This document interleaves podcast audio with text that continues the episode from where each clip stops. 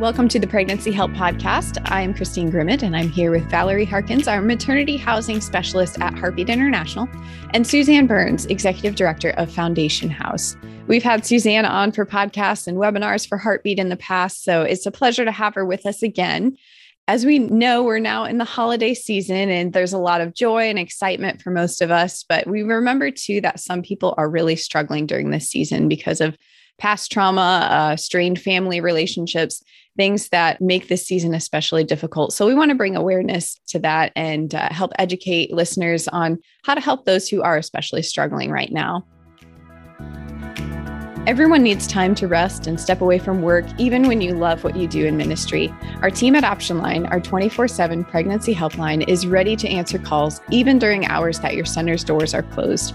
Heartbeat affiliates can forward those calls to Option Line so that callers are able to talk to a real person who's ready to help with their pregnancy questions. If you're a pregnancy help ministry that would like to find out more, email info at optionline.org. The Option Line team is available 24 7 by phone, chat, text, and email at optionline.org. Valerie, I will turn things over to you. Thank you, Christine. I uh, I appreciate that.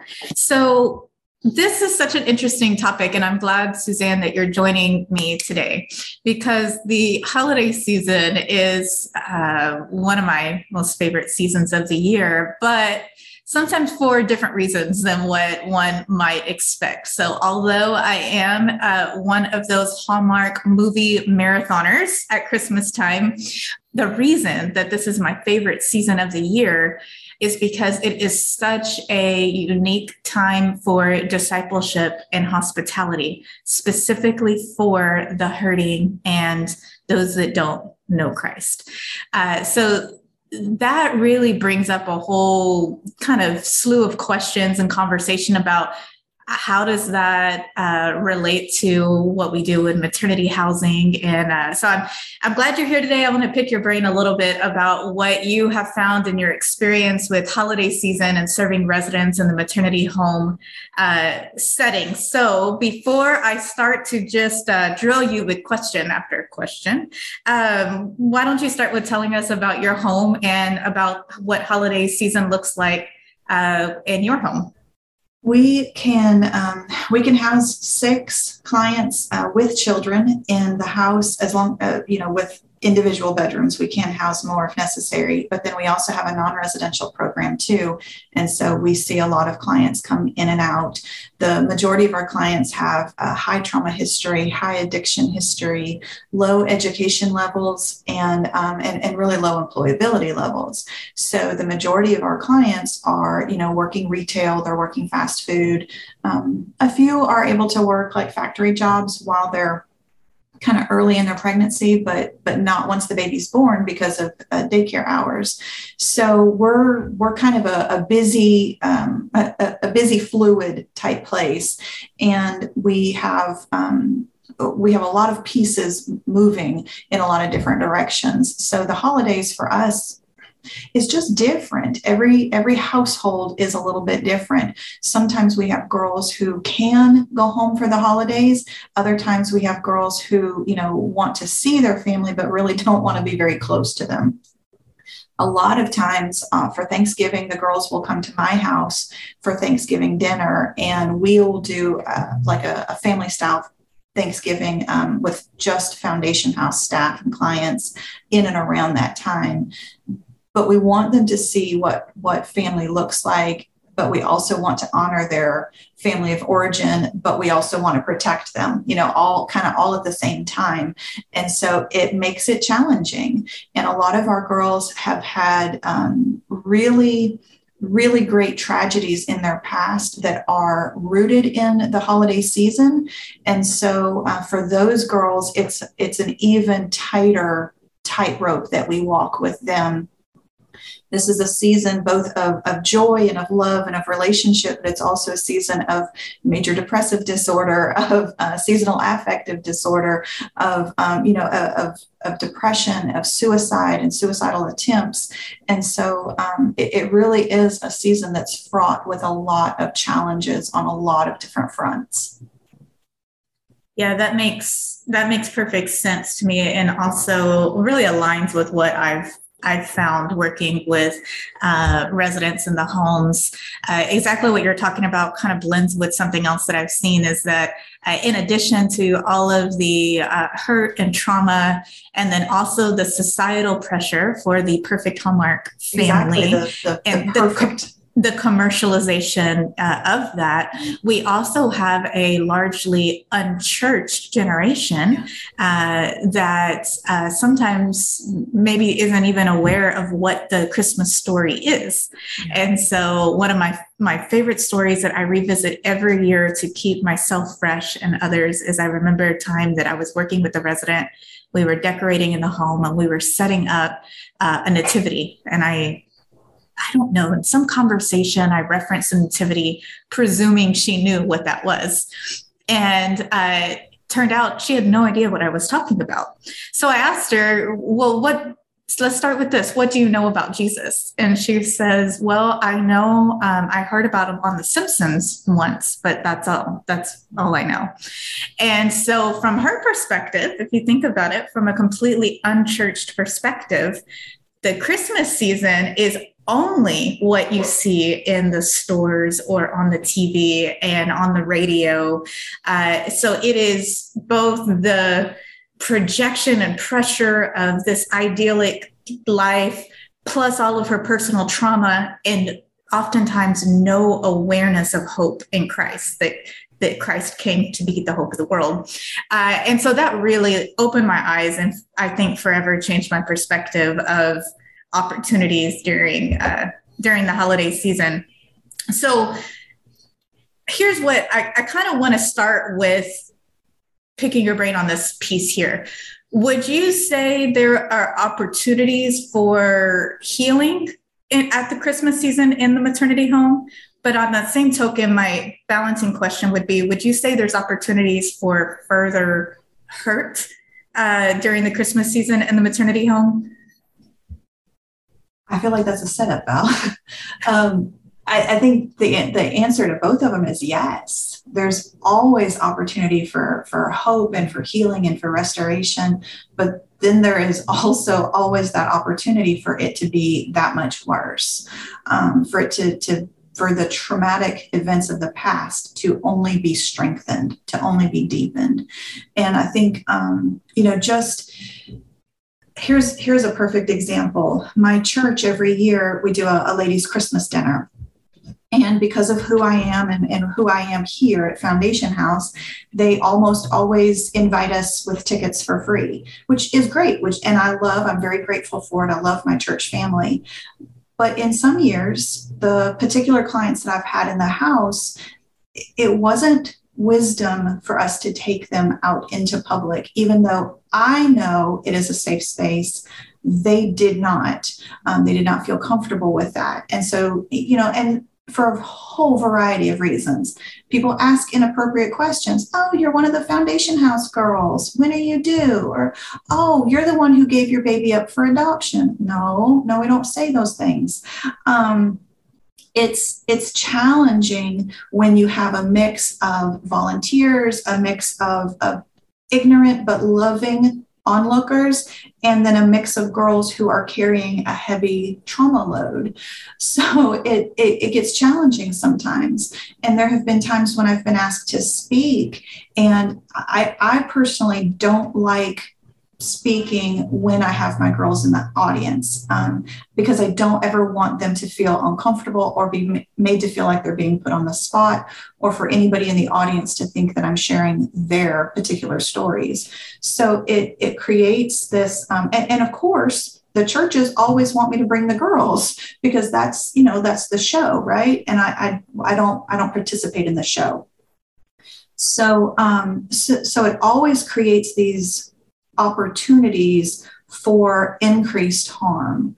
Everything we do when we're working with a population with a trauma history there is an opportunity to increase harm. And if we're not careful, that's exactly what we're going to do. So we have to be mindful and, and, that much more so this time of year. So we have a lot of conversations around those, those very same Hallmark movies, around those very same belief systems. Um, you know, what do you think family ought to look like? And, and this can give opportunity to grieve the mother that she actually had instead of the mother wanted or needed. So it, it can bring a lot of healing, but healing only comes with intentionality. If we are not intentional about bringing the right things to her carefully in the right way, we are going to reinforce the hurt. So I'm curious, how do you how do you know when you have a resident that has this uh, history of trauma, maybe specifically in the area of a holiday season? I mean, what what what how would she present that to you because i'm imagining suzanne she probably doesn't wake up um, the day after Halloween and say, I would like for you to know that for the next 60 to 90 days, these are the areas that I have uh, negative memories and um, conflicted emotions, and I'm a little vulnerable, right? I, I, I'm assuming she doesn't wake up and do that. And so it, I would guess that it's a bit of a, a puzzle that we're figuring out and that we're discerning. So, what are some things that um, those working in homes would be looking for where residents would be presenting maybe behaviors that were a clue to them to say, hey, this may be a hurtful season for them? Yeah, that's a really great question. So, um, you know, if she's a fairly new client, you may see things like um, she's behaving in a depressive way, in, in a differently than before, you know, um, unusually. So um, maybe she's she's not interested in participating in the the household decorating of the Christmas tree, or she doesn't want to talk about family traditions and and past stories. And so you might be able to pull her aside or in case management and say, well, you know, what did what did Christmas look like in the past?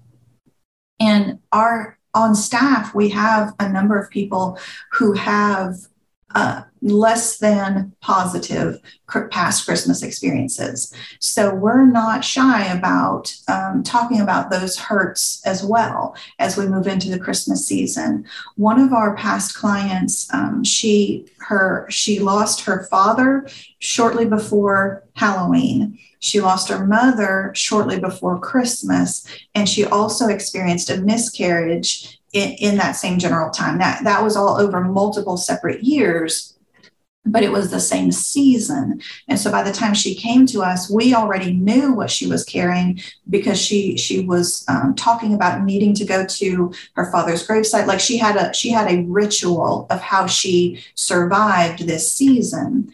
And so we were able to kind of come alongside her and observe at first how she grieved. And for her, it was a lot of anger and running away, um, at, at least emotionally. So she would run away and, and close herself off. When, when she couldn't run away physically and actually leave the property, she would run away emotionally. And so she would shut down.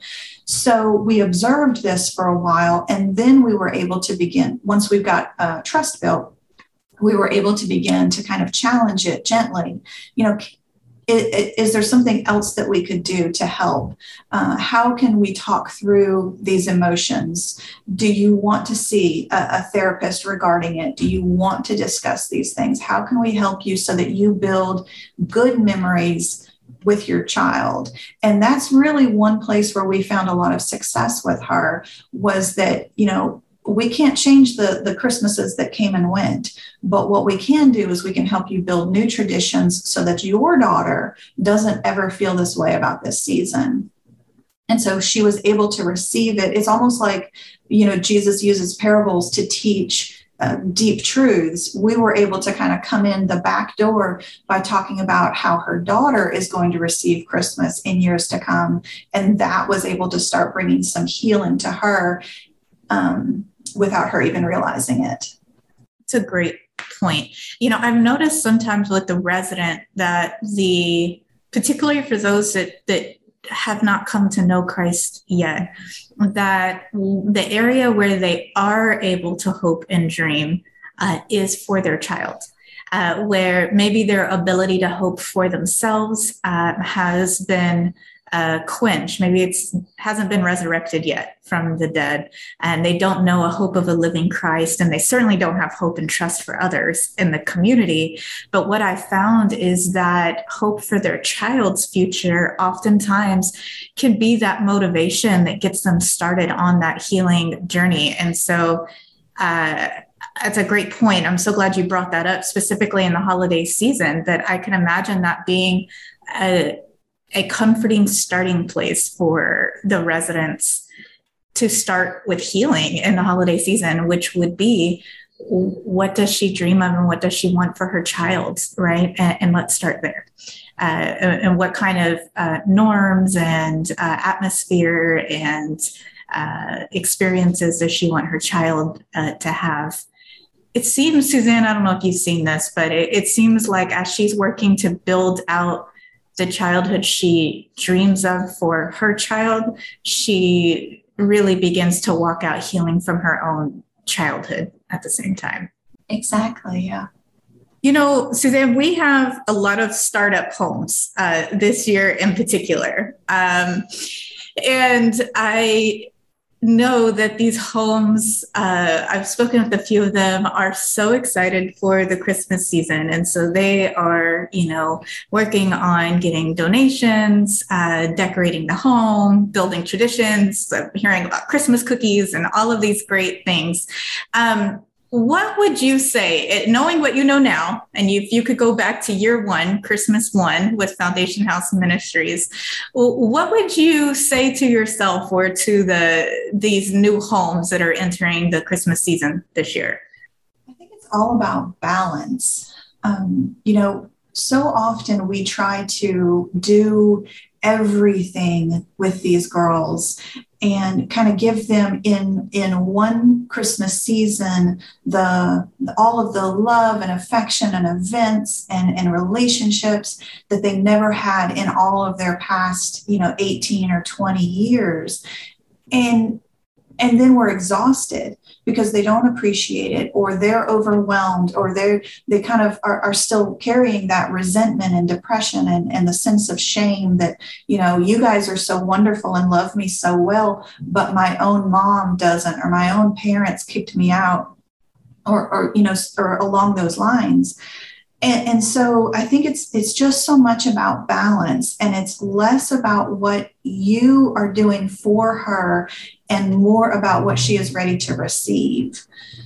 And that's really that's a hard pill to swallow for especially for a lot of volunteers that just want to come in and love and, and bake cookies and do all of these great things. And um, and then they're disappointed when the girls, you know, don't want to come out of their rooms or um, or don't know how to bake and so they they feel inadequate because you know a lot of volunteers will come in kind of assuming that you know how to make cookies. You, you, know, they've done it for years. They did it with their kids and, and probably their grandkids. And so these girls, for a lot of them, that is not something they've ever experienced. So they don't even know how to measure. They don't know what, what tools are necessary. So there's intimidation on the part of the client. There can be intimidation as far as, is this volunteer even going to like me? Um, am I going to be a complete and total failure? in addition to um, you know i i don't know how to do these things. I don't know what my what my role is. And so there's there's that awkwardness. And so it can come across to a volunteer or a new a new staff person as um, you know as rudeness or as you know just not being interested in it when it's really her anxiety. And, and so it's, it's a lot of balance. And you'll have some clients that are like, oh, yeah, diving in feet first, absolutely everything. And then they, they blow up later. And then you have others that want to hide in their rooms and, and eventually kind of creep out like that, like the little, like the little Christmas mouse. Um, and you've got to learn how to balance both and let them know that, that both are acceptable. You don't have to dive in full on uh, Hallmark movie. You can kind of get dip your toes in and just see that it is not so bad but really all of that all of the trappings of the christmas season a, a lot of times they kind of um, overshadow the reality of, of, Jesus and why he came and why we celebrate his birth this way. And so it, it can be um, it, it, can be pros and cons, you know. Um, so we keep things very simple here, partly because we're we're tired and we you know we need it simple um, but partly because that's that's what our clients have gotten accustomed to that's great input uh, one of the things that I experienced myself, and I, have been speaking with others, and it seems like they've experienced it also. But once we get to that place where uh, the the concept that serving residents during Christmas time is less about what we are doing or what we're giving and more about what the Lord is doing and where the resident is, right? As you said, what she's ready to receive. There's this seems to be this time where it, that awareness travels from um, our head with our knowledge to down south to acceptance in our heart. And one of the things that I found is that when that really travels down to acceptance in our heart, it creates this emotionally safe environment for the yes. resident to feel whatever she needs to feel. And she doesn't know what that is. She doesn't understand what it's called. She doesn't understand why she feels the way she feels. She doesn't know why she's maybe unreasonably angry or irritable about something that seems unrelated. She doesn't understand what's happening on the inside of her. So when it's not about us and it's not about our expectations, then we have the freedom to allow what could seem like rejection roll off and remain uh, safe for her. And if she needs to to push and pull emotionally throughout the whole season as she figures that out, then that's okay because it leaves us as that stable and steady place for her, which makes me makes me excited for the opportunities of what she learns about trust and community, you know, through mm-hmm. that time. So go ahead. I think it, it's a grieving process that she has to be, she has to have permission to go through. Grieving the Christmases that didn't look like it does this year, grieving the fact that I'm surrounded by all you people instead of a loving family, grieving that, you know, my baby daddy doesn't want to build the family that he promised me when we created this child it, it's part of a grieving process and we have to give her permission to grieve as she needs to grieve and um, you know uh, we have found that a lot of our volunteers and, and staff need that as well we as a society have overhyped the Christmas season. And I love the Hallmark Channel as much as anybody. I mean, I was at Christmas in July myself, but that's also because there's nothing else on that's worth watching. But um, but we've overhyped it to the point that it, it's created in all of us a, a traumatic response to our own childhood Christmases or our own lack of the perfect Christmas. So I know we have a webinar coming up about this. Um, do you want to you want to tell our listeners about that webinar and what's going to be happening then? Yeah, we're we're really excited about that. That's going to be with myself and Lisa Holmes, who is our director of client services here at Foundation House.